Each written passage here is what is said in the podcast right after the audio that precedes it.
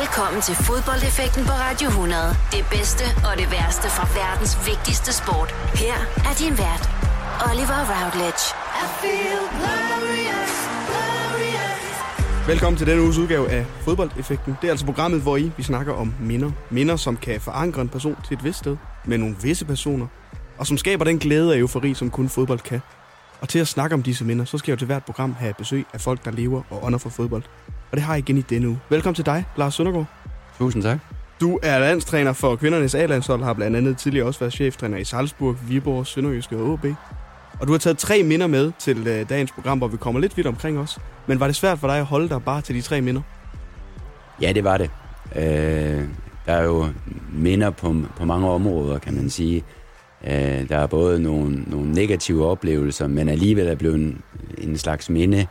Øh, fordi det, det, det afspejler jo ens karriere, øh, mange af de ting, og der, der er jo både gode og dårlige ting.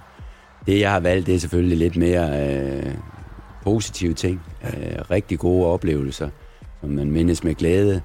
Øh, de andre er, er måske lidt mere over i anekdoteverdenen, øh, de andre minder, jeg har. Og nu har du haft en, en, et liv inden for fodboldverdenen i, i mange år. Er der noget specielt ved fodbold, som du tror, der gør, at man kan skabe de her minder, som ligesom øh, definerer en, og man altid kan huske tilbage på? Ja, men det er jo meget med følelser at gøre. Øh, fodbold er følelser, det er nogen, der har sagt før mig. Men det er både følelser og sammenhold. Det her med, at man er sammen i et team om at skabe nogle resultater. Og når det lykkes, øh, så, så er der bare stor eufori. Lige så vel som der er utrolig stor skuffelse, når det ikke lykkes. Og, og, og de her følelser står jo egentlig på næsten hver eneste uge, og så er der nogle gange, der kommer i klimaks. Øh, afslutningen på en turnering, øh, eller, eller hvis man opnår noget usædvanligt, øh, så, så er det jo nogle ting, der, der, der virkelig mm. mindes. Men jeg tror mere, det er det her med følelserne, samtidig med, at det er noget, man gør sammen med nogle andre. Lars Søngaard, inden vi hopper ombord i de tre minder, som du har taget med til det her program, så synes jeg lige, eller jeg vil i hvert fald gerne lige snakke lidt om din, øh, din, din karriere, din trænerkarriere inden for, for fodboldverdenen. Så det gør vi lige om et øjeblik her i Fodboldeffekten. Og med det, jamen så bare endnu en gang velkommen til denne 37. udgave af Fodboldeffekten på Radio 100. Du lytter til Fodboldeffekten på Radio 100 med Oliver Routledge. I denne uges udgave af Fodboldeffekten her på Radio 100, her besøger dig, Lars Søndergaard. Du er landstræner for det danske kvindelandshold, og inden vi lige dykker ned i de tre fodboldminder, som du har taget med til det her program, så synes jeg lige, vi skal snakke lidt om din trænerkarriere også. Fordi du har jo en fortid som spiller, hvor du spillede hele din karriere i OB. Så bliver du skadet, og efterfølgende så går du i gang med at blive ungdomstræner i OB. Altså lå det lige i kortene for dig, at du skulle fortsætte i fodboldverdenen med det samme? Nej, det gjorde det ikke. Jeg ville egentlig gerne have fortsat med at spille. Jeg var måske ikke så talentfuld, men alligevel så vil jeg jo gerne øh, gøre det, der er allerbedst, og det er egentlig at spille. Da jeg så bliver skadet, jamen, så, så giver, viser det sig, at der er nogle muligheder på, på trænerfronten, og så begynder jeg lidt det, øh, som da jeg ikke kan prioritet nummer et, jamen, så, så, så for at blive i fodboldverdenen, så begynder jeg at, at, at træne. Og, og så tager det fart. Øh, stille og roligt egentlig, men, men tager fart, og, og så stiger ens ambitioner jo inden for det område, sådan uh, trin for trin. Jeg havde øh, aldrig nogensinde set mig som, i hvert fald ikke som kvindelandstræner, og heller ikke som, som Superliga-træner, og, og slet ikke i udlandet. Men øh, ambitionerne, de, de, de kom sådan hen ad vejen, og øh, jeg har haft en fantastisk øh, tid som, som træner. Hvad var det for en, for en periode for dig, det her med, da du skulle indse, at jamen, nu var der en skade, der gjorde, at du ikke længere kunne være aktiv fodboldspiller, og så skulle du lige pludselig til at være træner. Altså det må også være en omvæltning for dig at have været ham, der løb rundt ind på banen, og lige pludselig skulle stå på sidelinjen. Hvordan havde du det med det? Jamen det kom bare uh, helt naturligt, da jeg ikke kunne. Altså jeg øh, har fået en korsbåndsskade, og en dag i begge knæ, så det gav egentlig sig selv, at jeg ikke kunne løbe rundt dernede. Så øh, som jeg siger, så det næstbedste er, var egentlig at blive i fodbolden, øh, blive i det her, øh, hvor, der, altså, hvor man arbejder frem mod noget ikke, øh, hver weekend. Øh, og så det kom helt naturligt egentlig at, at begynde på det. Øh, jeg synes, det var spændende. Øh, samtidig læste jeg også til, til lærer på det tidspunkt der, og, okay. og var idrætslærer. Så, så, så idrætten lå jo lidt et eller andet sted dybt forankret i mig. Så det var det, et, et naturligt spring, sådan set. Der er jo mange trænere og fodboldspillere, der også drømmer om at, at komme til udlandet og, og træne, og ligesom være en træner, en dansk træner i udlandet. Du har været en tur forbi Østrigs fodbold af, af, af et par omgange. Hvorfor var Østrigs fodbold og dig noget, som ligesom gik op i en højere enhed? Fordi du klarede det jo godt dernede i din tid. Ja, jeg nåede at være dernede i ni år, Ja. og jeg var faktisk øh, sådan indstillet, det var vi faktisk som familie, vi var sådan indstillet, at vi, vi sandsynligvis var blevet dernede, hvis, øh, ja, og så er fodboldverdenen jo sådan, at den, øh, øh, den er svær gennemskuelig samtidig, ikke? men øh, øh, det passede godt. Altså, jeg startede som assistenttræner dernede, jeg kom dernede sammen med Hans Bakke. Jeg var jo sammen med ham i OB øh, til at starte med. Kom derned, det passede godt. Mine børn var to og fem år, så vi sagde som familie, vi springer ud i det, vi tager et par år hernede. Øh, jeg som assistent, og min, så kunne vi nyde naturen dernede. Vi, kunne lide, at- vi, vi begge to kunne lide at stå på ski, så det passede jo også godt. så, så, så det hele passede egentlig godt på det tidspunkt der. Uh, og, og på det daværende tidspunkt havde vi selvfølgelig ikke regnet med, at det skulle, uh, det skulle vare hele ni år. I begyndelsen af nullerne, der var du altså i Austria Salzburg. Øh, først, som du siger, som assistenttræner, og så, vender du, så bliver du forfremmet som cheftræner her. Hvordan var det for dig, at du ligesom, skulle du tænke over det, fordi nu siger Hans Bakke tog dig med derned, ikke? Og så skal du lige pludselig være cheftræner, hvor han ikke er der mere. Kunne du bare ikke sige nej til det, eller skulle du ligesom lige have den ind og vende i dig, selvom det var noget, du, du godt kunne klare? Jamen før, før Hans Bakke kom til OB, der, der, der gik jeg selvfølgelig med nogle, nogle, nogle tanker om det at blive, øh, blive cheftræner. Jeg var jo i en kort periode, tror jeg, helt tilbage i 97, ja. en syv kamp cheftræner for OB. I og, efteråret eller sådan noget, ikke? Jo, Ja. ja. rigtigt. Og, og, og, og det piger jo så til en, at man egentlig godt vil måske stå på egne ben. Øh, da Hans Bakke så kom som øh, en, en relativt kendt træner, i hvert fald i Skandinavien, så, så var det jo en god øh, læring for mig at være assistent for ham. Men da han så tog til, til FC København og, og Salzburg, så tilbød mig øh, jobbet efter ham, øh, så, så, så tøvede jeg egentlig ikke øh, med at springe ud i det, øh, selvom det var i et fremmed land. Jeg havde trods alt været der, der i år som assistent, og jeg har åbenbart gjort det godt nok som assistent til, til, til at jeg så fik tilbud, og, og øh, ja, det er selvfølgelig en anden verden.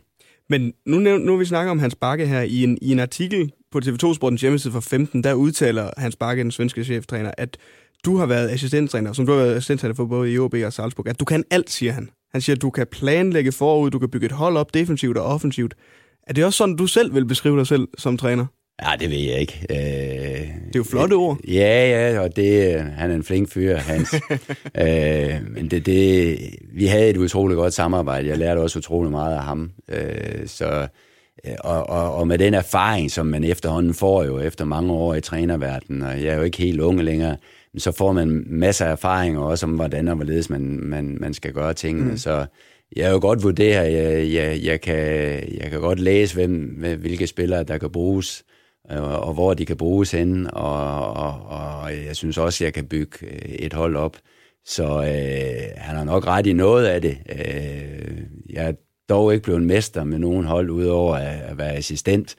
Det er over mig lidt, men øh, ja, det kan være, det kan nås endnu. Og efter ni år i Østrigs fodbold, jamen, så kommer du tilbage til dansk fodbold, Lars Søndergaard. Du, du kommer til Viborg.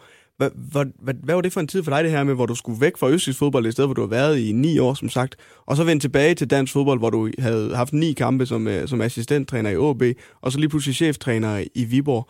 Var det noget, du også sådan skulle have ind og vende i dig? Skal jeg blive hernede i Østrig, hvor det er trygt, og jeg ved, hvordan det hele fungerer, eller skal jeg tage tilbage til Superligaen, hvor jeg ikke har været i et stykke tid, og ligesom øh, mærke temperaturen der igen? Det, det var noget, man skulle øh, tænke over. Ja. Ja. Jeg havde nogle, nogle forespørgseler i, i min tid i Østrig fra danske klubber, øh, men der passede, det, der passede det ikke, og, og, og da Viborg så forespurgte, så var der en mulighed for at komme hjem. Øh, også fordi min, mine børn jo kunne komme i dansk skole. De, de har kun været i, i Østrig skole, så det passede sådan lidt fam- familiært. Men det var noget, man overvejede, fordi, som du siger, jamen, så var det trygt. Jeg havde et navn i Østrig, kunne sikkert også få jobs dernede, og skulle tilbage til Danmark, det var sådan set, øh, skulle man jo til at bevise sig igen. Hmm. Og jeg ved, ved jo, hvordan verden den er, øh, trænerverden den er. Altså hvis man klarer sig dårligt fra start af, jamen, så er det svært at, at, at, at komme ind igen måske. Øh, I hvert fald det kan tage tid. Så øh, det var, jeg havde store overvejelser med at tage hjem, og det var også en anden, altså det var også en anden fodboldverden at komme hjem til. Øh, især fordi der var meget disciplin og, øh, i, i Østrig, og det var sådan lidt anderledes at komme hjem til den danske øh, verden og til den danske kultur igen. Øh, men altså, det, det, det har også været spændende. Du klarer det jo i Viborg og kommer så til Sønderjysk efterfølgende, men det jeg egentlig gerne vil have fat i lige her til sidst i den her snak, det er dit retur til OB igen, hvor du, hvor du bliver cheftræner. Øh, hvordan var det for dig at komme tilbage til den klub, hvor du har tilbragt hele din ungdomskarriere? Du har vundet et mesterskab sammen med Hans Bakke, der, som vi skal snakke om lige om lidt. Men det her med at komme tilbage til OB og være cheftræner, og du er jo også en altså da du øh, var træner i Sønderjysk, der bor du i, Aalborg, så der er joke med, at du cykler til udbanekampene, i, når I skal spille i OB. Altså det her med at komme tilbage til OB og Aalborg, at blive cheftræner for, for byens hold i Aalborg. Var det en kæmpe ære? I både og. Øh, når man, når man efterhånden har været så lang tid i, i gamet, så, så, så vender man sig til, at der egentlig ikke er så store følelser. Man har, har følelser for det hold, man står i spidsen for her og nu. Mm. Øh, og så koncentrerer man sig 100% om det. Men selvfølgelig følger man jo altid med i, i, i de klubbers resultater, hvor man har været. Det, det, det, det tror jeg, det er ganske naturligt. Men selvfølgelig kunne jeg, jeg kunne ikke sige nej til OB dengang. Uh, jeg har haft nogle fantastiske år i, i Sønderjyske, uh, en fantastisk klub i øvrigt, uh, og var meget glad for at være der. Og da OB kommer, jamen, så var det jo et eller andet sted, ens, ens barndomsklub, uh, det sted, man, man, man hørte til, ens familie var. Så, så et eller andet sted kunne jeg jo ikke sige nej til det. Og jeg tror, det skulle sådan en klub til, eller måske en, en af, af topklubberne i Danmark til.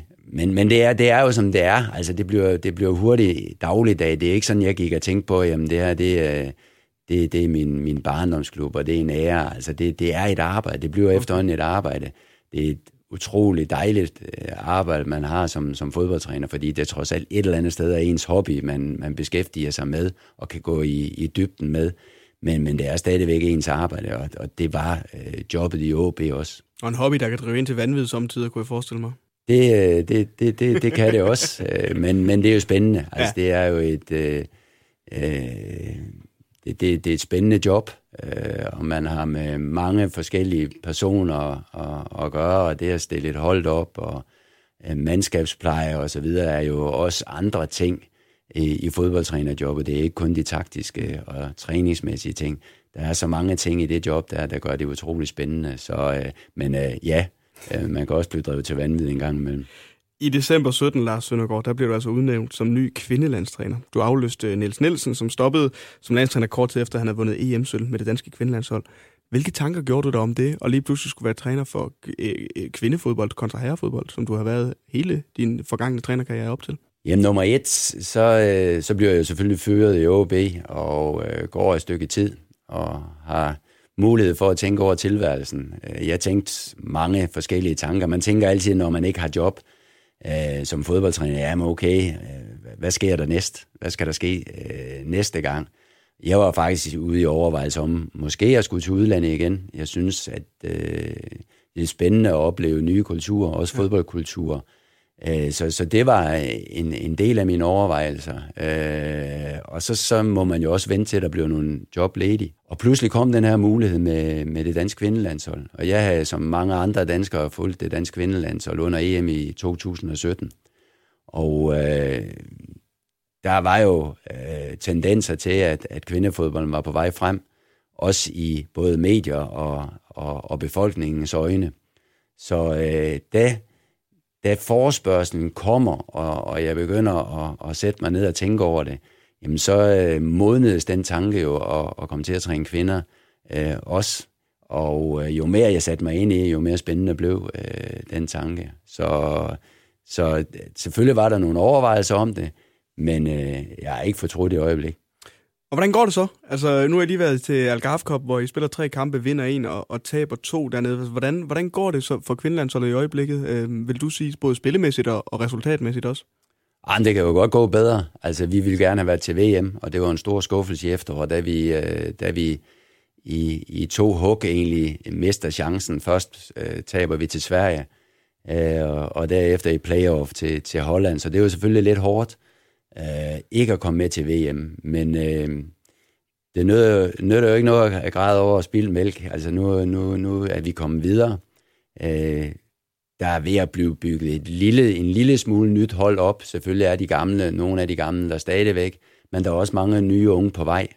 Øh, nye unge spillere fra, fra vores U19, og, og, og der er mange, der er, de første fire kampe her, som vi har spillet, er der otte, der har fået debut. Mm. Så, så, så der sker en masse på det område der, og der sker en masse internationalt. Så, så vi er ved at bygge noget nyt op, og øh, vores erklærede mål, og helt klart det store mål for os, det er at kvalificere os til, til EM i, i England i, øh, i 21. Og hvordan er det så at være træner for det danske Finlandshold, når man kigger på de spillere, der er der? Så render en øh, uh, Nadia Nadimon, som er super dygtig. Der er Pernille Harder også, som er lige blevet kort til den næstbedste kvindelige fodboldspiller i hele verden. Og med alt der respekt for, for de, de klubber, du har trænet før, Lars Søndergaard, så har du aldrig trænet en spiller, der har været nummer to på Ballon d'Or. Altså, hvordan er det at have de her spillere i din trup, som er nogle af de bedste i hele verden? Altså? Jamen, altså, nummer et må jeg sige, at, at træne kvinder er, er, er ikke så meget anderledes end at træne mænd. Men øh, jeg må sige, at de er vanvittigt ambitiøse, mm. og øh, de er meget lyttende. Øh, de vil gerne lære, og det er ligegyldigt, om, om, om de, de har et navn eller ikke har et navn. Altså, de er, øh, altså jeg kan kun tage hatten af for, for, for det, de investerer i deres øh, karriere, og, og derfor bliver de også til noget. Og jeg må jo sige, at at det, nogle af dem har opnået, er jo helt fantastisk. Altså, hvad, hvad Pernille Harder øh, opnåede sidste sæson, Øh, jamen, der, der findes jo nok næsten ikke, ikke det lige i dansk fodbold. Altså, vi, vi snakker næsten om, om Michael Laudrup, mm. øh, der har på, på toppen af, af sin karriere. Så øh, det er jo virkelig, virkelig fantastisk. Øh, og øh, spændende at arbejde med. Det var altså lige en kort snak om din trænerkarriere og det danske kvindelandshold, Lars Søndergaard. Om et øjeblik, der skal vi jo til det, som programmet også egentlig handler om. Fodboldminder og det første minde, som du har taget med til os her i fodboldeffekten, Lars, det er OB's mesterskab tilbage i 1999, hvor du altså er assistenttræner i klubben. Og det snakker vi meget mere om lige om et øjeblik her på Radio 100. Fodboldeffekten på Radio 100. I denne uges udgave af Fodboldeffekten her besøger dig, Lars Søndergaard. Du er landstræner for det danske kvindelandshold, men nu skal vi dykke ned i det første minde, som du har taget med her i uh, Fodboldeffekten. Det er OB's mesterskabssæson tilbage i 1998-99, hvor du altså er assistenttræner for svenske Hans Bakke. Hvorfor har du valgt at tage øh, den her sæson med, og den her sæson som et minde? Jamen det var jo nok fordi, at vi byggede et relativt nyt hold op i OB øh, på det tidspunkt der, og jeg var en, en del af det, og det var første gang, jeg var rigtig en del af noget, eller af et, et hold, der blev, blev mester.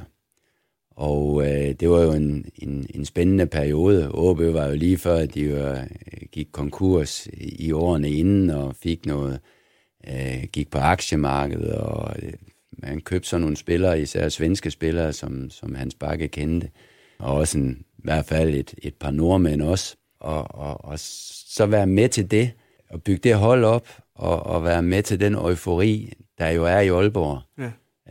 øh, når, når AB vinder noget. Altså det var, det var helt fantastisk. Så det er jo selve den oplevelse af at være, være i en by, hvor alt, alt drejede sig egentlig om fodbold i den der periode, kulminerende med mesterskabet, øh, hvor, hvor, hvor der var samling i byen, og man blev kørt rundt i i øh, hestevogn næsten, ikke? Og, og blev tiljublet. Det var en, en sommerdag, øh, altså virkelig helt fantastisk. Ja, det er dejligt, når der bliver vundet noget i OB. Det kan jeg skrive under på også som, som nordjyde. Det er, det er simpelthen fedt, når, når der bliver vundet noget en gang imellem. Men i efteråret 97, Lars, der overtog du altså middel til i posten øh, som OB-træner. Det har vi ventet lidt, lidt, lidt før. Og så da Hans Bakke han blev udnævnt som cheftræner, der blev du assistenttræner. Den her proces, hvor at du var cheftræner i nogle kampe, og så kommer der Hans Bakke til, og som så går ind og overtager cheftræner nu siger du, at I har det rigtig godt sammen, og I fungerer godt som, som fodboldmakkerpar. Men var du alligevel lidt skuffet over, at du ikke blev tilbudt at blive cheftræner? Nej, men det vidste jeg godt. Altså, jeg, jeg vidste et eller andet sted godt, at, øh, at han skulle komme. Og det, jeg nok var, var glad for, det var selvfølgelig, at det var en, en i hvert fald skandinavisk øh, velanset træner, der kom. Ja. En med en masse erfaring.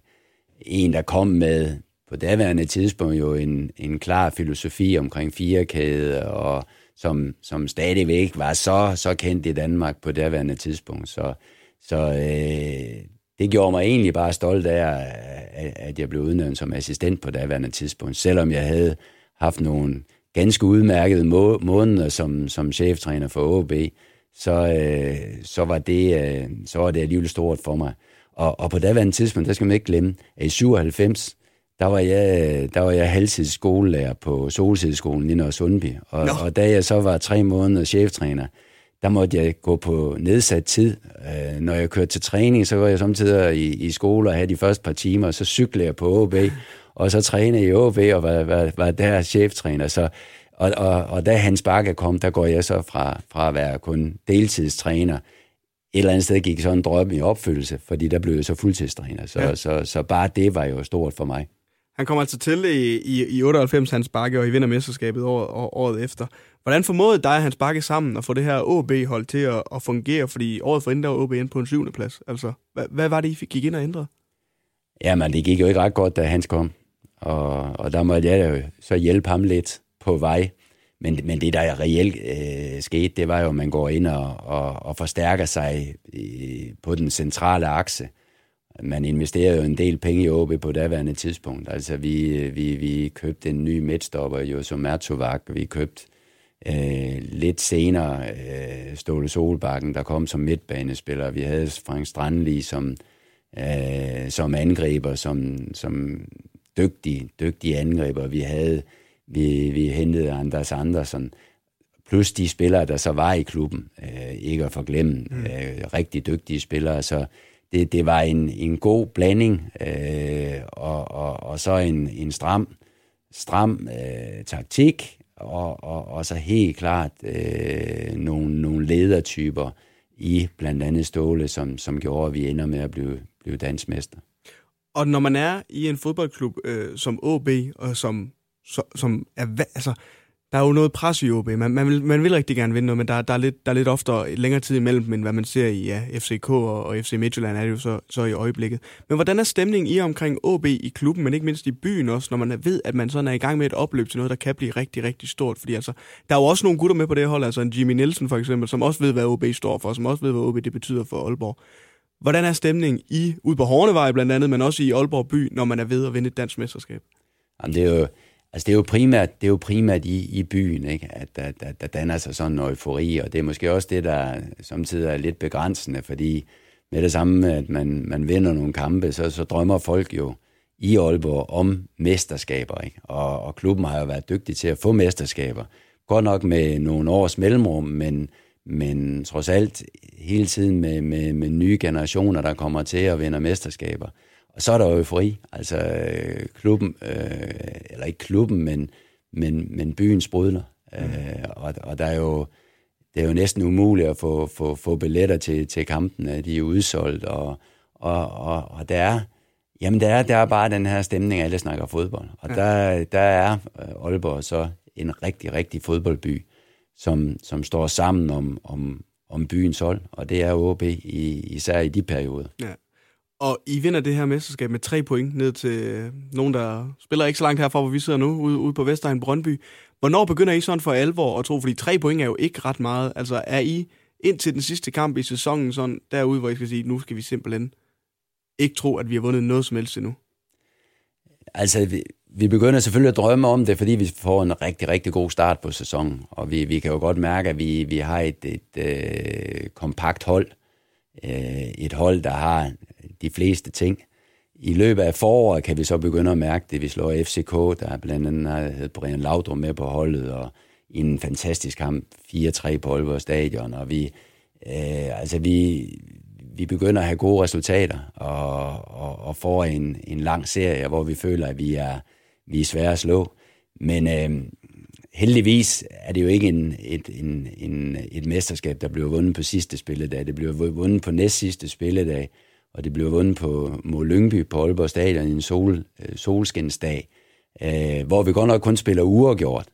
Øh, men, men da Brøndby taber, øh, er vi så inden sidste spil, der mester. Mm. Men det kunne man jo godt mærke hen ad vejen, at, at det var os, der var måske favoritter, fordi, fordi vi fører jo med nogle point inden de sidste øh, to kampe. Så øh, vi kunne selv have afgjort det, men, men det gjorde vi så ikke, fordi de, øh, de, de taber, og vi spiller så uafgjort. Øh, så, så jeg synes, det var et, et meget, meget fortjent mesterskab det år der, og jeg tror også, vi, vi tager så den sidste kamp, men det var nok, fordi vi har fejret for mig om søndagen. Der tager vi over i, i her følge. Men øh, det gjorde jo så ikke så meget. Altså, der, der, der blev festet igennem ja. efter, efter sejren mod Lyngby. Nu siger det, I, I havde en god akse på det her OB-hold på, på sin tid, men hvordan var spillestilen? Hvordan skulle I gå ind til de her kampe som, øh, som et OB-hold til at spille i 1999 for OB? Altså, der var en god akse, der var nogle gode centrale spillere, men der må også have været andet omkring det. Man, man må spille fodbold på en bestemt måde på det her tidspunkt også. Hvad var det, I lagde væk på som træner? Jamen altså nummer et, så, så startede vi faktisk meget offensivt med en, en diamant i midtbanen, hvor Steffen Højer var, var den øverste i diamanten. Så ændrede vi i løbet af sæsonen til en flad fire, altså typisk svensk kan man sige, altså to firekæder, der, der stod tæt sammen, og, og to angriber. Øh, så, øh, men vi ville gerne være spilstyrende, så, så det var udefra en, en rigtig dygtig og god defensiv, øh, men, men også øh, et, et hold, der, der kunne spille. Og så havde vi jo Ståle Solvangen som indpiskerne inde, inde på midtbanen. Vi er faktisk rigtig mange dygtige spillere, øh, så, så spillemæssigt var vi også øh, et, et, et godt hold, uden at, at sprudle hver gang, men øh, et, et, et hold, der, der var, jamen, der var, der var svært at slå. Og hvordan er det at vinde et dansk mesterskab som assistenttræner? Altså, man må godt nok være stolt, kunne forestille mig, fordi man, man ved, hvad det betyder for Aalborg, man ved, hvad det betyder for, for OB som klub, altså, men når man har leveret den præstation som assistenttræner og som træner, det er jo en fælles opgave at løfte det, det hold op til et dansk mesterskab. Hvor stolt er man også over, når man har vundet det, måske endnu mere, til sit, den, den klub, som man har fulgt hele sit liv? Jamen, det er jo selvfølgelig det. Altså, jeg, jeg, var, jeg har været OB'er fra, fra barnsben af. Jeg startede i klubben som, tror jeg, 6 eller 7 år, så så det var selvfølgelig specielt for mig. Øh, det var også specielt for mig, fordi øh, hans bakke er dygtig til at, at give plads, øh, og, og gav i hvert fald plads til mig. Så jeg følte jo virkelig, at jeg havde en, en, en, en stor del af æren også for, for at vi, øh, vi kunne blive mester. Og derfor er det jo en, var det jo en fantastisk fornemmelse øh, at, at, at stå der i byen ikke? Og, og, og være kendt i byen som, som dansk mester. Så jamen det var, altså det, grunden til, at jeg nævner det her som et af de store minder, det er selvfølgelig, fordi det, det, det satte spor øh, hos en selv, øh, lige præcis de dage, hvor vi bliver mester. Men øh, i fodbold, der går tid, øh, tingene jo så hurtigt, ikke også? Man glemmer hurtigt mesterskab, så er der en ny sæson, der går i gang. Men de dage, eller den dag, hvor vi bliver mester, altså den, er, den, den står brændende øh, ind i ens hukommelse. Det her i, i 1999 stod det andet mesterskab, OB de vandt, og I formåede ikke at følge op på mesterskabssæsonen året efter. Der ender OB på, på en femteplads. OB de har jo så i dag vundet, vundet fire, øh, mesterskabet fire gange, og fælles for alle fire gange, det er, altså, man aldrig har formået at komme højere end en femteplads sæson efter en mesterskabssæson. Nu siger vi, der, der kan være lidt langt imellem OB vinder de her danske mester, men det kommer i ny og næ, og det er med en ny strup spillere og sådan noget. Men har du et bud på, hvorfor det kan være så svært for OB at følge op på en mesterskabssæson? Ja, det har jeg. Altså, det, det, det er jo sådan, at OB er en klub, der enten har man egne talenter, det havde vi ikke lige der. Altså, der havde vi nogle, nogle rutinerede øh, spillere, der godt nok også havde været i klubben igennem længere tid, men fik så nogle nye ind. Men ellers er det jo ofte øh, egen avl, øh, som man bygger op. Og øh, når man bliver mester, så bliver spillerne også eftertragtet. Og øh, mange forlader klubben. Og, øh, og det er jo ofte det, der sker, at, at øh, man sælger nogle spillere, fordi økonomien spiller jo også en rolle, og en af, af de øh, tingene, hvor man kan tjene penge, det er blandt andet på, på, på spillersalg. Øh, og så skal der bygges et nyt hold op. Og det har nok været den udfordring, der har været i OB, i hvert fald de seneste øh, år, at, at man ofte skal i gang, og især med den professionalisme, der efterhånden er øh, i, i fodbolden, og, og hvor pengene spiller en større og større rolle. Øh, når man så skal spille, bygge et nyt hold, hold op, så kan man ikke forvente, at det bare siger, øh, at, at det bare kan klappe øh, året efter, eller to år efter. Og det er nok OB's udfordring, at, at få den her kontinuitet, også i, i udviklingen af spillere, at, at, at der hele tiden kommer nogen efter.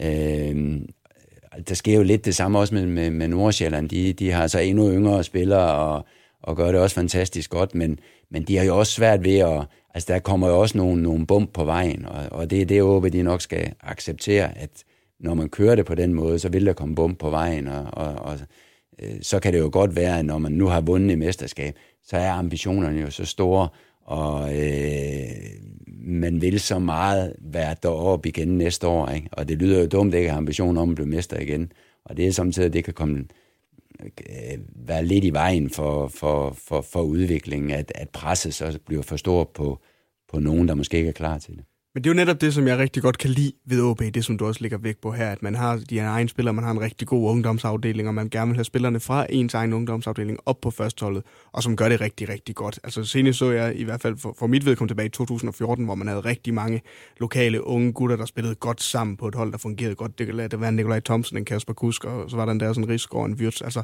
der var rigtig mange gode spillere, der, der spiller godt sammen på det tidspunkt. Men kan man ikke æve over den her romance for OB, de kører, at jamen vi, vi, vi vinder mesterskab i ny med nogle spillere fra vores egen navn, at størstedelen af dem, og så sælger vi dem, fordi at det er det, som de gerne vil. Det er det, de gerne vil opnå deres fodboldkarriere, som vi også snakker om, om at komme ud i udlandet.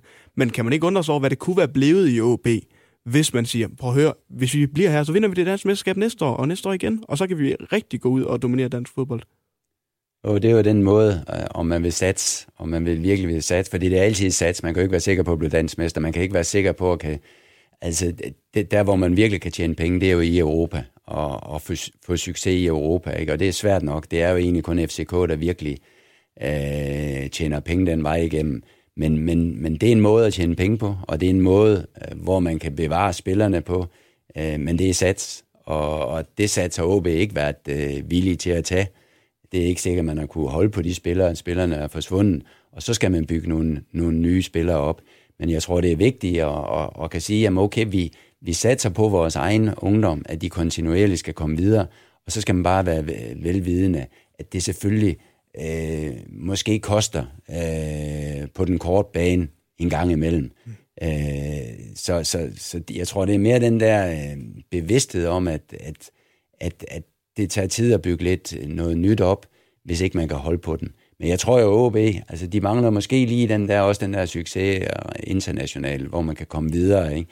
Øh, og, og virkelig tjene penge på, øh, på, på resultaterne, for, for virkelig at stå der. Altså man har jo, og det er jo en gammel historie, hvor OB har jo kæmpet med økonomien nogle gange, og så er man nødt til at sælge, det er klart. Altså så kan man jo ikke, så, så vil det være dårligt øh, af, af klubbens ledelse og, og simpelthen sat over evne, og der har man været nødt til at sælge, og så, så koster det altså på resultattiden.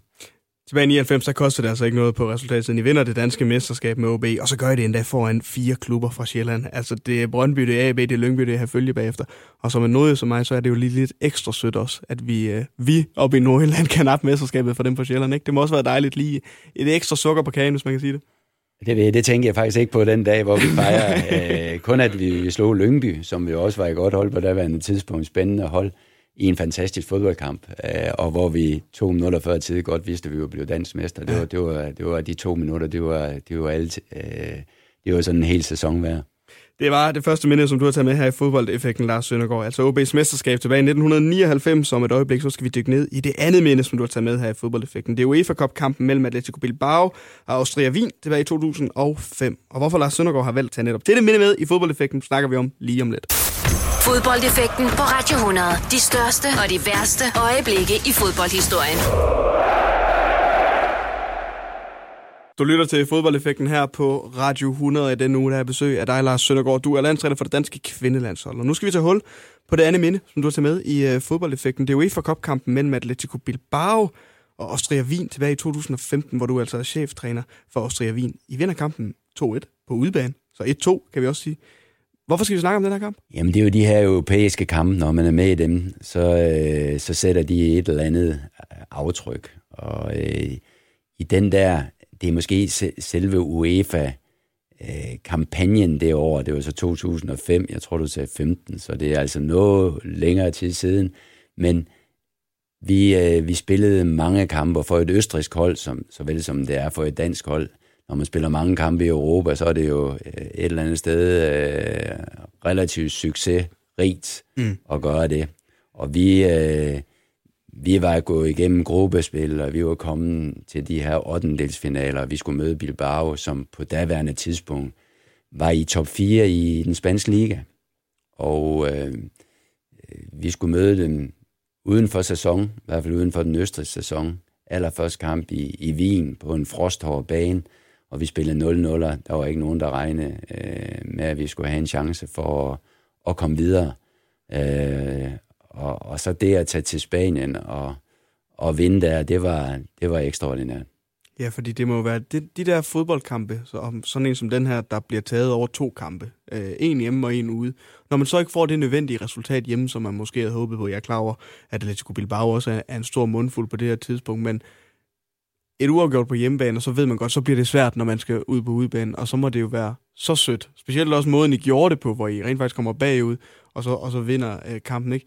Det må jo være en fantastisk fornemmelse at stå med som træner og vide, at vi gjorde det, men vi leverede den her overraskelse. Ja, og det er det, man skal så vide på, på daværende tidspunkt. Jeg tror, at jeg, jeg havde set dem mod Valencia øh, et par uger før, og ugen før vi skulle møde dem, øh, der spiller de mod Real Madrid øh, og vinder 2-0 på Bernabeu. Og de havde et virkelig fantastisk hold. Og, og deres træner øh, er i dag træner for Barcelona, så, så det var jo også et udmærket navn, Valverde. Øh, så, så, så der var jo meget, der talte imod, at vi overhovedet skulle have en chance. Og øh, dem, der kender lidt til spansk fodbold, ved også, at San Memes, det gamle stadion i Bilbao, øh, var jo et, et, et fort for, for Bilbao, og er et eller andet sted et, et meget kendt stadion. Øh, lidt kult i, i, i Spanien. Så at skulle derned og, og, og vinde, øh, det var der ikke rigtig nogen, der havde, havde set skulle ske. Og øh, den måde, vi så gør det på, var, var også fantastisk. Vi blev sat under pres, kommer bagud 1-0, og så alligevel får vi den øh, rettet ind. Jeg kan ikke 100% huske, hvem det var, der scorede mig. Jeg tror faktisk, det var Libor Sørenko, der var i Austria Wien på daværende tidspunkt. Mm-hmm. Uh, han var i hvert fald en af vores vigtige spillere. Han endte jo så i FC København uh, på et senere tidspunkt. Uh, blandt, andet, blandt andet på min anbefaling, fordi Ståle ringede til mig og spurgte, hvad, om, om, om det var en god spiller. så, øh, så jo, det var, det, var, det var en fantastisk oplevelse. Det her, øh, altså hvordan, hvordan går man ind til sådan en kamp her som træner, når man ved, at okay, vi fik ikke øh, resultatet på hjemmebane, vi skal derned, vi vil rigtig gerne videre i Europa. Vi har snakket tidligere om, når vi snakker om OB, at kan man gøre det godt i Europa, jamen så, så er det rigtig godt for en klub. Der er mange penge at tjene der, også selvom det, det her UEFA Cup er ikke Champions League. Men, men når, man, når man går ind til en kamp og ved, at vi kommer nok ikke til at gå ned og dominere den her kamp, men vi skal godt skabe et resultat, drenge. Hvordan går man så ind til den sådan helt taktisk, ind til sådan en fodboldkamp her imod Atletico Bilbao i Spanien, hvor man godt ved, at det kan godt blive svært, det her? Jamen altså, vi, vi, vi får jo egentlig et ganske fint resultat. Vi spiller 0-0 på hjemmebane, og når man spiller 0-0 på hjemmebane, så ved man, så, så, øh, så er det jo bare et udebanemål, så, mm. så vil det hjælpe meget. Og, og, og vi var lidt bygget op altså på en virkelig kompakt hold. Vi spillede også 4-4-2, er til på udebane 4-5-1. Jeg mener, at vi spillede 4-5-1 i den kamp der, fordi vi vidste godt, at, og det, det, det, det er det skønne med spanske hold. Vi ved, at de gerne vil spille fodbold.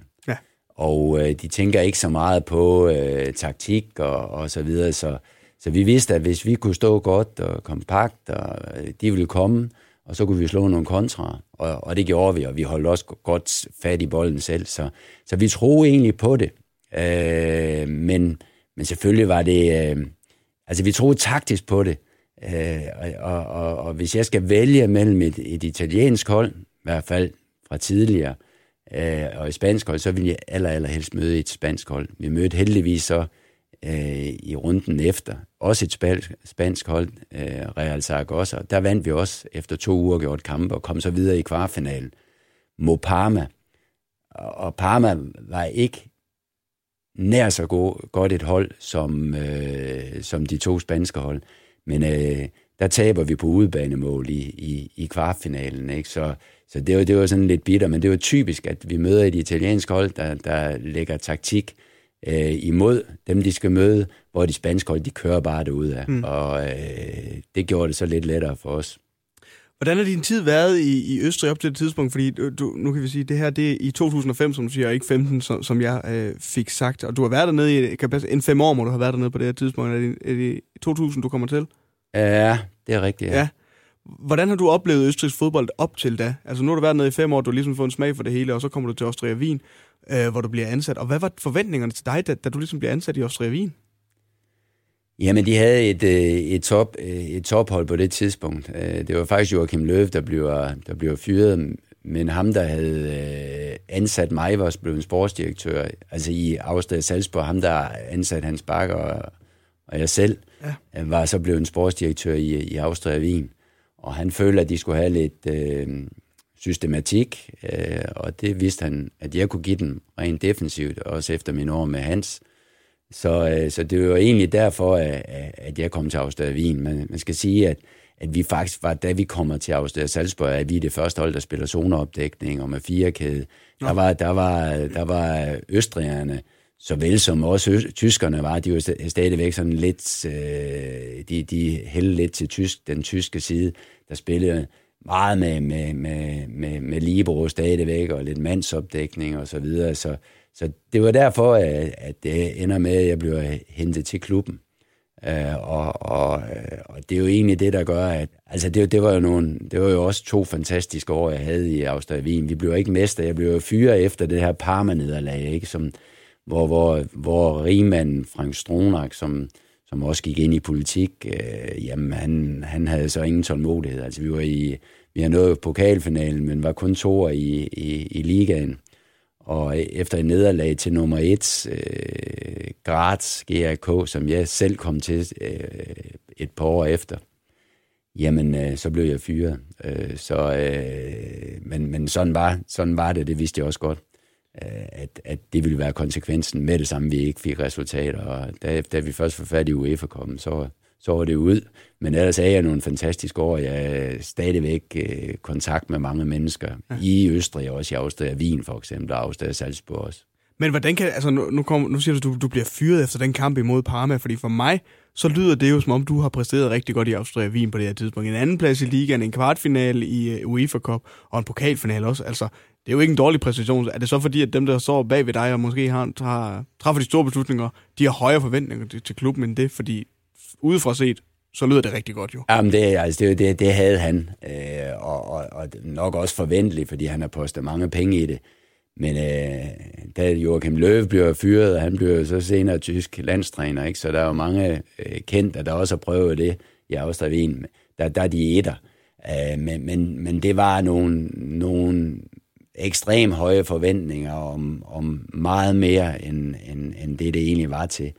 Men øh, vi, skulle, vi, skulle have været, vi skulle have været Østrigs mester, men jeg tror, det kom til at koste også en del, at vi, øh, vi kom så langt i øh, UEFA kom samtidig med det holdt mit trænerliv i, i, i, i gang i, mm. i Austria Wien. Men det er jo stadigvæk, øh, når man når øh, kvartfinalen i sådan nogle turneringer, så er det jo stadigvæk noget, der bliver husket, og måske især, øh, når man kommer øh, nogle år senere, så, så husker sådan nogle øh, præstationer nok endnu mere end lige nu. Står man med øh, en overvejelse som træner, når man ligesom klarer det godt internationalt, man ligger på en anden plads øh, nationalt i, i ligaen, og nu snakker du om, man skulle måske have været, været mester den her sæson og kommer i pokalfinalen også, men står man så i en overvejelse som træner, hvor man skal ligge sin vægt, fordi ligaen er der altid, men det er jo ikke altid, og måske ret ofte, man lige spiller en kvartfinale mod Parma i UEFA-koppen. Altså, skal man sådan gøre op, opveje med sig selv, hvad er vigtigst her for mig og for klubben endda også? Det, den, den tanke går egentlig ikke igennem hovedet på en. Altså, vi, vi, vi lå pænt i, i, i ligaen, øh, men, men de der kampe er bare ekstraordinære. Altså, når man kommer så langt i Europa, så, så, er det noget, så er det noget ekstraordinært og noget specielt. Og, og samtidig kan det undre mig, når, når, når man kæmper en hel sæson for at komme i Europa, og så når man så endelig når Europa og skal spille de første kampe der i august, øh, så spiller man måske ikke med det stærkeste hold, fordi ligaen er vigtigere. Altså der, der, der synes jeg, at man, man skylder sig selv den tjeneste og, og forsøge alt øh, for at, at komme videre i, mm. øh, i Europa. Så må ligaen sådan, øh, så må man kæmpe sig igennem det. Øh, det er lettere sagt end gjort, det ved jeg godt, men, men alligevel så skylder man sig selv det, fordi det er, det er specielt at spille internationalt. I kommer bagud i den her kamp imod øh, Atletico Bilbao efter 20 minutter, og så lidt over, som vi har nævnt det, så er det så Libor Sionko, der scorer begge mål for jer i, i den her kamp. En spiller, som mange danske fodboldfans måske også husker bedst, som FCK-spiller. Hvad var han for en spiller for dig på det her Austria Wien-hold, Libor Sionko? For han kommer også til Danmark, og du siger, at du snakker med Ståle om ham, om, om han er en ordentlig fodboldspiller. Hvad, hvad betyder han for det her Austria Wienhold? Altså, score to mål, det er måske, som sagt, overraskende, men han var vel en, en god fodboldspiller? Jamen, det var han. Det var han. Øh, han var jo også på daværende tidspunkt tjekkisk landsholdsspiller, var det jo også senere. Øh, men men øh, som jeg sagde dengang, så, så var han næsten først på mit øh, holdkort på daværende tidspunkt. Altså han var, løbestærk, øh, dribbelstærk, øh, hurtig, og så kunne han så også score mål. Men vi havde, mange, vi havde faktisk rigtig mange gode spillere på det hold der, og det er jo nok også derfor, at forventningerne til, at vi absolut skulle have været østrigsmester, de, de var der. Mm. Men vi har rigtig mange dygtige spillere. Michael Antonsen, som jo også senere kom til FCK, ja. øh, så gav i trænerstaben, ikke? Han, øh, han var midtstopper, også øh, ung midtstopper, som vi hentede dengang fra IFK Jødeborg. Han kom jo så også senere til FCK. Øh, han var der også, og så havde vi andre også rigtig dygtige spillere. Sigurd Rushfeldt fra, fra Norge scorer mange mål for os. Øh, scorer mange mål i Europa i, i det hele taget. Er nu oppe i Tromsø i trænerteamet i Tromsø, og spillet kom jo egentlig deroppe fra. Altså, der var mange, jeg tror, uh, Jocelyn Blanchard, den franskmand, uh, som egentlig, uh, egentlig burde have spillet i en bedre liga, men, men spillet i, i Østrig de sidste par år. Jeg mener, han er sportsdirektør i Frankrig i, i Lille, eller sådan noget i den retning der. Ja. Så, så der, vi har mange gode spillere. Kigger du som træner, når du øh, er, er inde og se øh, på en speciel type spiller, som du skal have på dit hold, når du bygger et hold op? Altså skal du have en kriger på midtbanen, der kan tage skraldet, eller skal du have en nede i forsvaret, der kan råbe alle sammen op, og ligesom ikke være bange for at få et rødt kort, hvis det er det, det kræver? Har du en speciel type spiller på det her tidspunkt også, men også senere i din trænerkarriere, som du altid har skulle bygge et hold op omkring? Altså en eller anden type, der kan gøre noget specielt for holdet? Jeg tror, det, er faktisk, det, det, det skifter jo lidt. Mm. Øh, også hvad der er øh, inde i fodbold, ja. og, og hvad der er behov for i fodbold. Uh, jeg tror jo stadigvæk på, at det er vigtigt at have en, en akse op igennem banen, en midterakse af, af dygtige spillere. Uh, tidligere sagde man jo, at sekseren, det skulle være mere sådan en, en, en støvsuger, der skulle øh, smadre modstandernes øh, midtbanespillere. øh, hvor jeg jo synes efterhånden, som, som tiden den øh, er uh, kommet til nu, så er det jo mere kreative spillere, der spiller på sekseren. Det er spillere, der kan, der kan sætte spillet, så, så det ændrer sig. Men jeg tror bare, det er vigtigt, at man har dygtige spillere i den der centrale akse. Det, det er egentlig det, jeg kigger på. Og så tror jeg jo altid, og sådan er det jo nok, altså det er jo altid vigtigt at have en målscorer. Ja. Øh, næsten uanset hvordan og hvorledes. Øh, hvis du er bundhold, hvis du har en, der i hvert fald scorer øh, et stort antal mål, så har du større chance for at redde dig. Hvis du er tophold, så har du også større chancer for at vinde øh, vinde mesterskaber, og der behøver jeg jo egentlig bare at nævne sådan en som Cristiano, Cristiano Ronaldo, der, der scorer masser af mål på de forskellige klubhold, han nu kommer til. Øh, og, og, og det er jo utrolig vigtigt.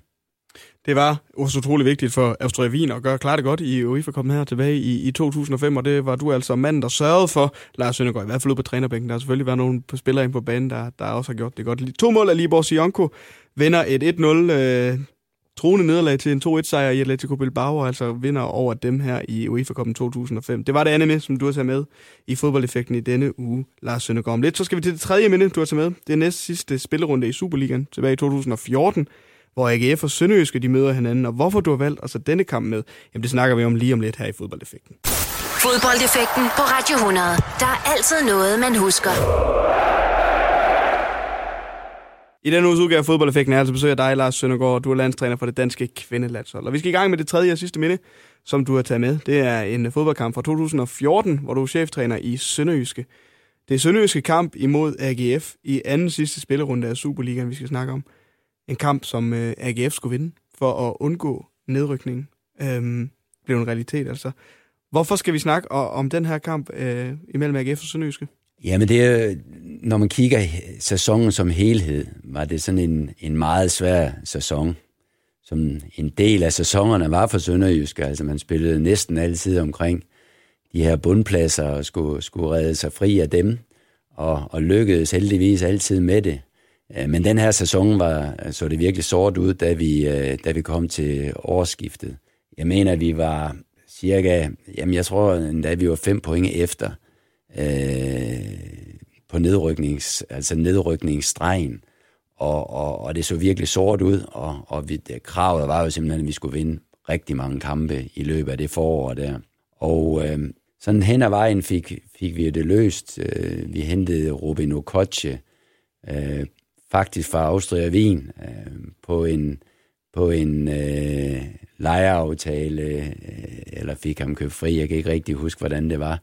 Men øh, han har ikke spillet der i, i lang tid, og han, han slog sig til i den danske liga med mange, mange mål i den, der, i den forårssæson der. Men det hele kulminerede jo til slut. Altså, vi var jo slet ikke sikre øh, to kampe før slut, og vi, vi skulle følge med i, hvordan det gik Viborg. Viborg spillede samtidig, og øh, vi vidste jo godt med en sejr og, og, og så videre, så kunne vi redde os øh, fuldstændig. Men altså så tage til Aarhus og skulle vinde, det var jo så også, det havde jo også, det var også lidt svært, og det var jo en, en direkte modstander i, i kampen om nedrykning. Så, så det var en, så det var en gy, gyser, og det var en, en kamp, hvor man, altså det, det, det er altid spændende at spille topkampe. Det, det er samtidig frygteligt at spille bundkampe, fordi der er, en, der er faktisk endnu mere på spil, hvis man spiller om at, at undgå nedrykning. Men øh, jeg synes heller ikke, vi spillede for at undgå noget. Vi ender jo med at kamp, vinde kampen øh, komfortabelt. Ja. Øh, og øh, igen, den her fornemmelse af, af sammenhold, sammenhold med, med fansen, der stod oppe i det ene hjørne på Aarhus Stadion, øh, sammenholdet i, i gruppen, at man havde et eller andet sted præsteret helt vildt stærkt i løbet af det forår der, og vundet mange kampe, fordi man skulle vinde dem. Øh, det var jo det, der gjorde det her til noget øh, altså virkelig fantastisk, da man stod sammen med, med publikum bagefter, og fansen bagefter, og hvordan man jublede ned i omklædningsrummet bagefter. Altså virkelig en forløsning på en, en, en sæson, der egentlig havde set ud til, at, at, at det gik ikke at redde. Er forberedelserne til sådan en kamp her anderledes end til en normal Superliga-kamp, der ligger i september? Altså for dig som træner. Man siger jo, man tager en kamp ad gangen og sådan noget, ikke? og det næste kamp er den vigtigste, men man ved vel også godt, at den her kamp, den er måske lige vigtigere end mange andre kampe. Jo, men det er mere på spændingsniveauet. Altså forberedelserne er de samme. Uh, man forbereder sig på akkurat samme måde. Vi vidste godt, det ville være svært, uh, og ville blive svært, men uh, man, man forbereder sig på samme måde. Mm. Og der er jo vigtigt, at man dels har en lidt rutineret spiller. Vi havde blandt andet en Tommy Beckmann, og, og vi havde også andre rutinerede spillere i vores uh, rækker, så uh, det hjælper altid, at man formår i de der afgørende kampe, hvor det virkelig gælder om noget, man, man kan holde hovedet øh, klart eller koldt.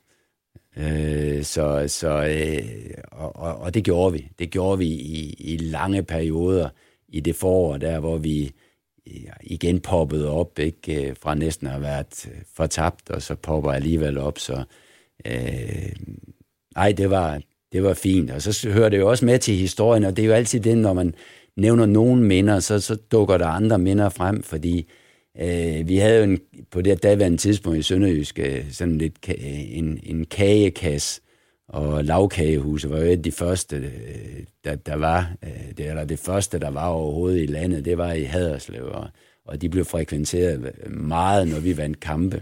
Og da vi har vundet den kamp mod AGF, der, Jamen, der var jo stor, stor fejring. Vi har reddet livet i, i Superligaen, ikke? og der stod, det stod på kage hele ugen.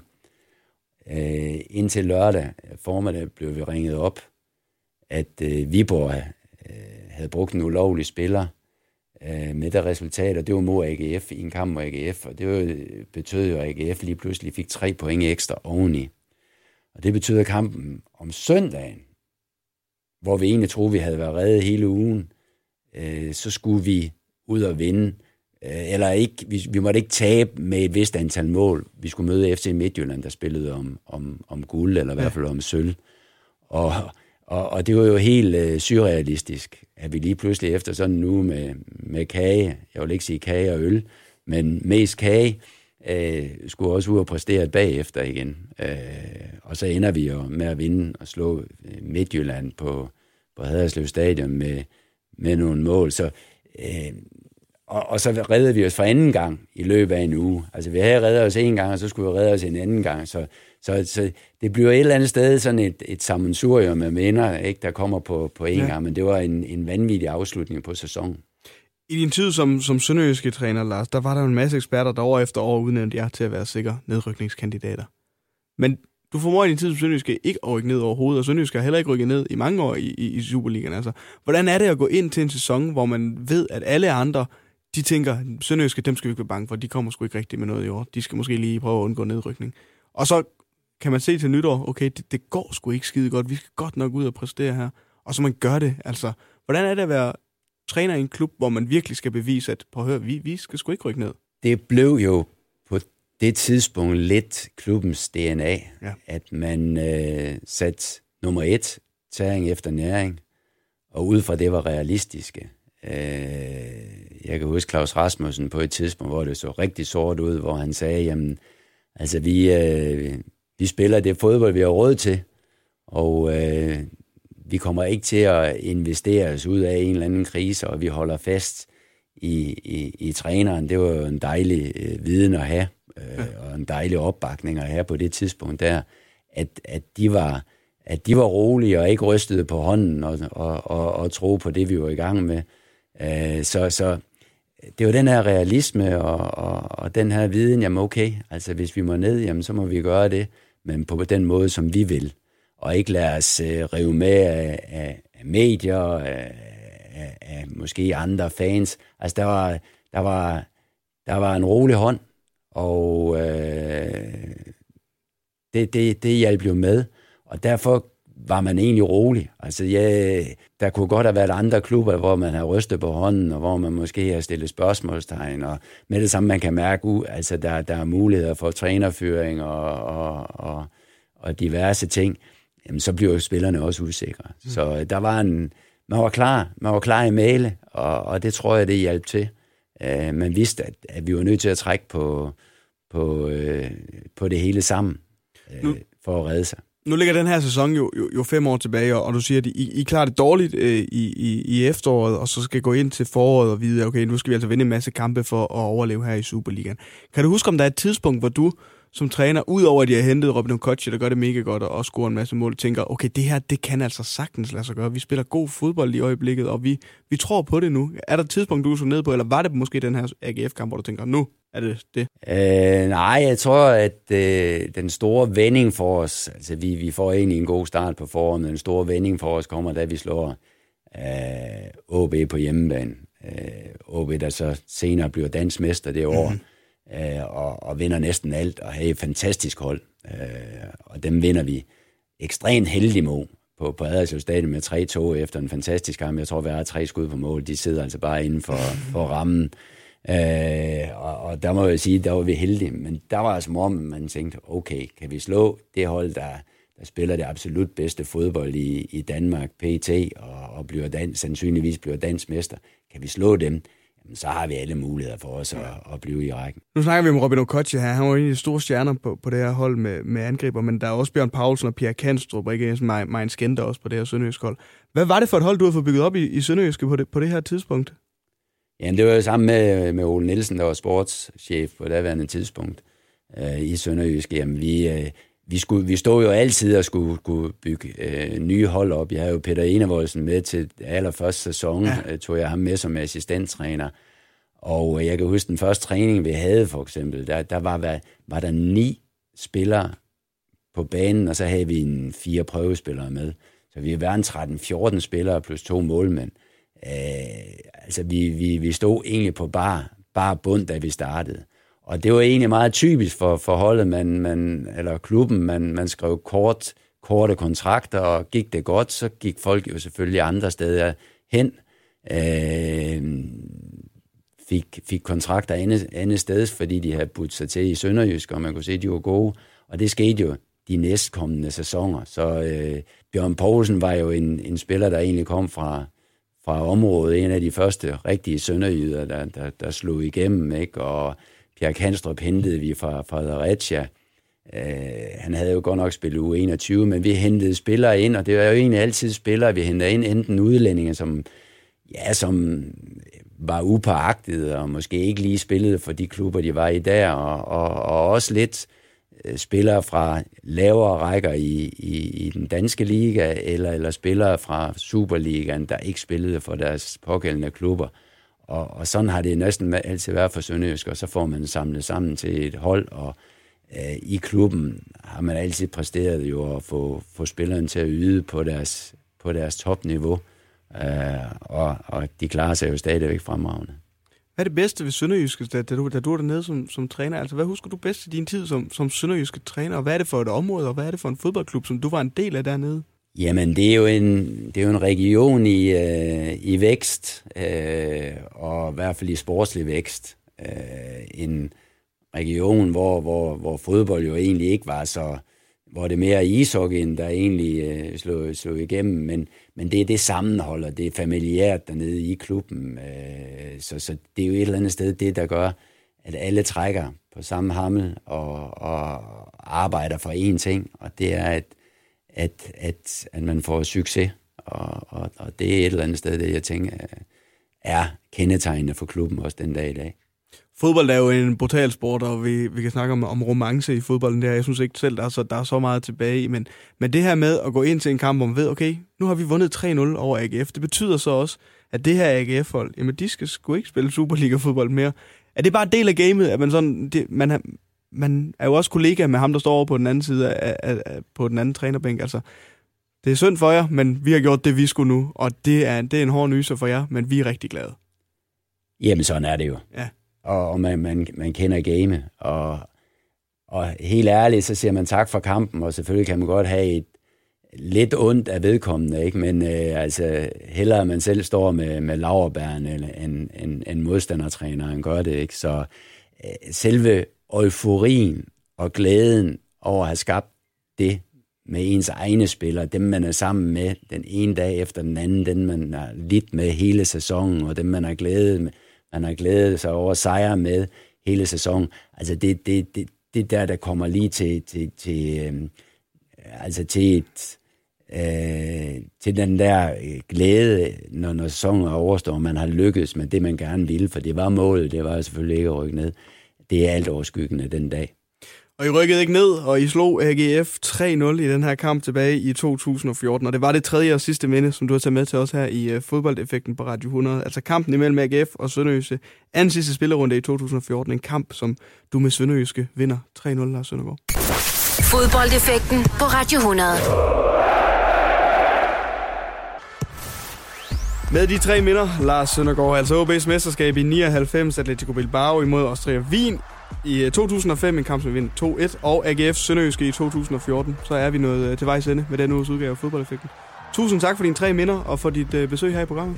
Jeg siger selv tak, og jeg kan hurtigt finde tre minder mere, hvis du vil have mig ind en gang til. Det er jeg glad for. Æh, det har været en fornøjelse. Det var dejligt, Lars. Tusind tak for det. Fodboldeffekten på Radio 100. Der er altid noget, man husker.